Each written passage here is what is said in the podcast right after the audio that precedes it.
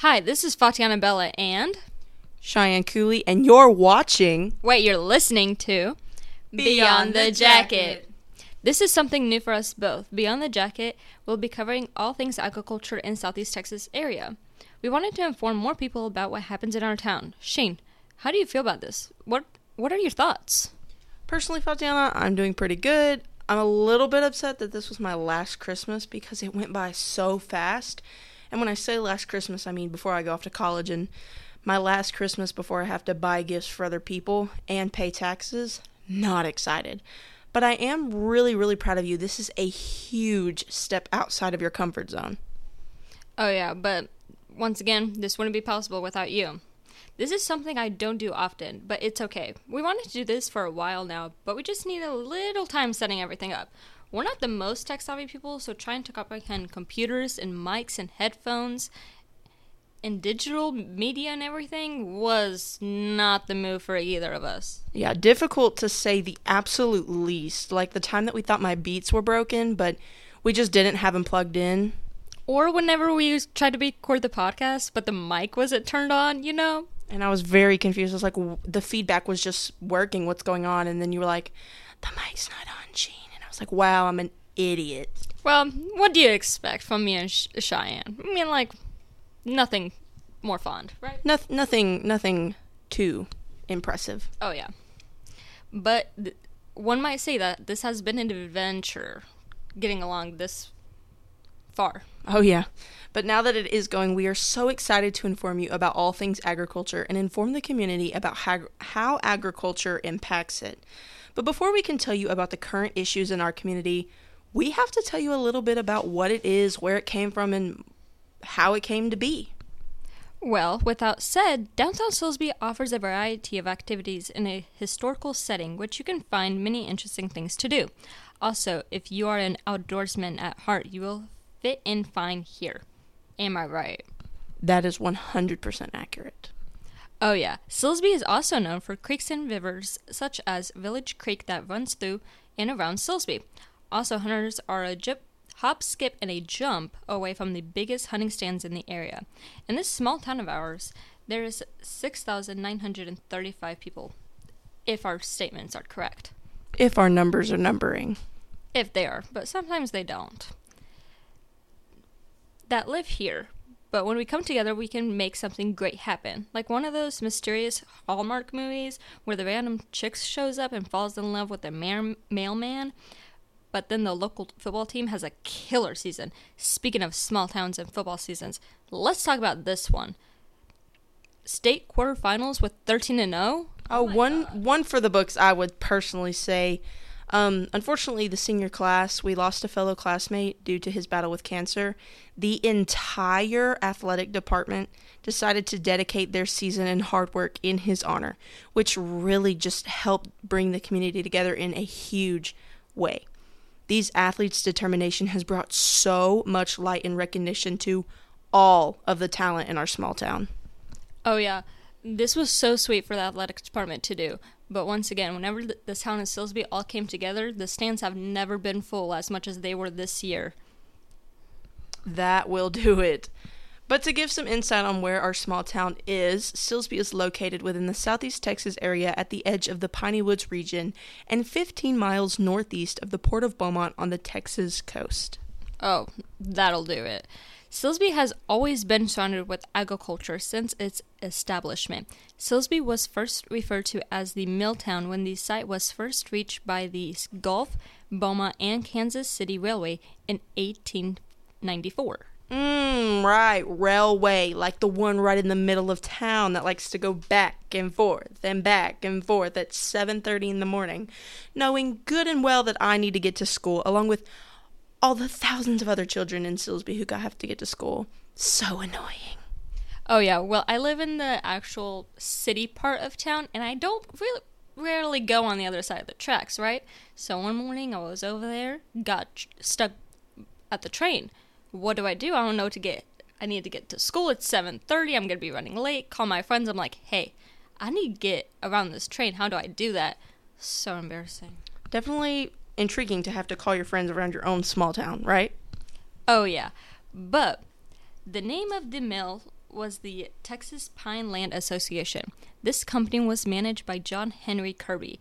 The growing community was first named Milltown. Soon after, Kirby renamed the town in recognition of his closest companion and partners.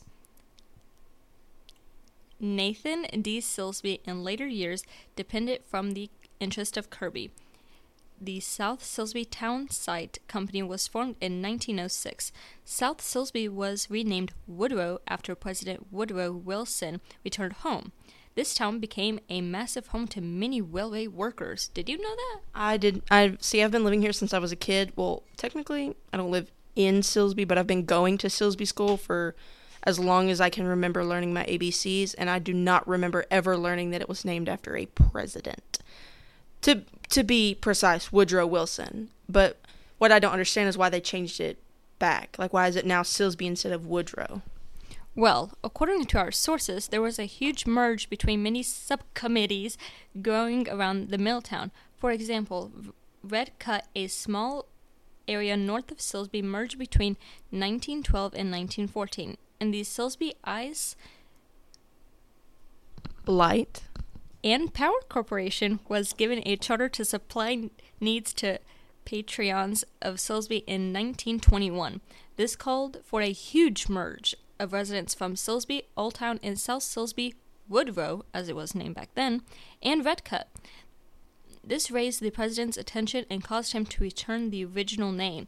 Many believe that the city of Woodville was similar to President Woodrow Wilson because it Silsbee wouldn't let him have the name. So basically, all the subcommunities in the area came together under a charter of the Ice, Light, and Power Corporation. Basically, you can have this if you become one. And President Woodrow was like, "That'll do it. Let's make it happen." He saw a good deal and he took it. He said, "Let's make a deal." Oh yeah. I definitely definitely feel like it worked for him because now we are here in one of the coolest cities in the area. At least I would say. But um, I do remember all of this now because after that awkward research in that awkwardly quiet Starbucks, we also found that in 1936 a major oil field was discovered close to the Red Cut area north of town, and another large field was found west of town.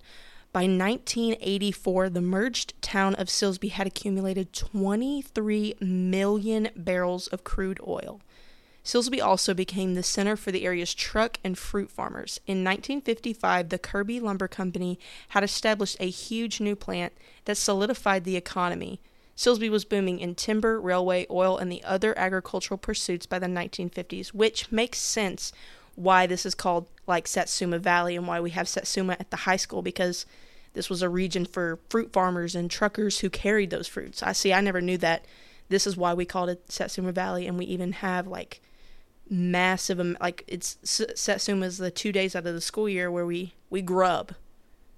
Oh yeah, from Mexican to burgers to cake pops to coffees to anything that could you could possibly think of during those two days, we got it. The crawfish. Oh my gosh, the crawfish. Don't even get me started on that crawfish. Satsuma is probably one of my favorite times of year, for sure.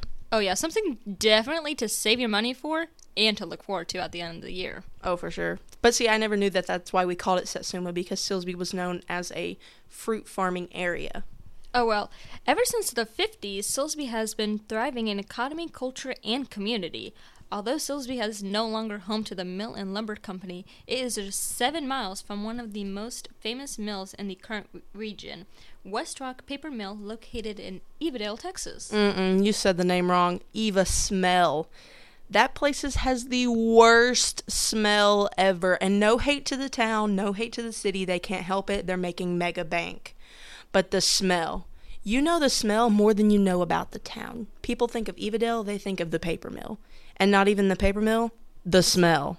The chemicals, they just it's it's horrible. So like my grandpa, he used to work there before he retired, and you would know he was home before he even walked through the door.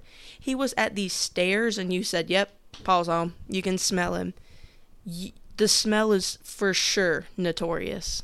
Oh yeah, well, I was coming home back from Orange one night, and I swear I smelled that exact same town in Beaumont. Like, in the midst of Beaumont. I could smell it. I don't know. It if was lingering. It was following you. It was probably in my car. Who knows? Maybe they. Did you did you wash your car? You may want to have to consider that because that smell will linger. Honestly, I might have to do that this weekend. But trust me, I know we will lie on a really windy day. That smell lingers mm-hmm. all through Silsbee, and you mm-hmm. can really smell Evadale. I mean, like you don't even have to go there to go there. It smells like a bad whiff of like body odor, like just horrific, like that very distinct smell. It's just horrible. Oh, don't even get me started on it. Although Silsbee is a little bit of a small town and it has like four restaurants, one hangout place that isn't the football field or the school, this is a close knit community and a sense of home makes it worth a while. Agriculture basically built our town and brought us to the economy standards we are today. Fati, I completely agree with you. See, something I love about our community is that when one person falls, we all fall with them in hopes of picking them up. Like when the seniors lost their classmate, the entire town got together and made sure that he was remembered. Or like when we all struggled from Harvey back in 2017, we we all struggled together on that. Or like recently when COVID happened, we were checking on neighbors without even having to leave our houses. We were making phone calls.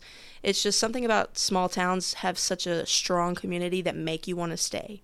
Although moving to like Hawaii or Bora Bora or Paris, France sounds like a dream. I wouldn't want to call anywhere else home.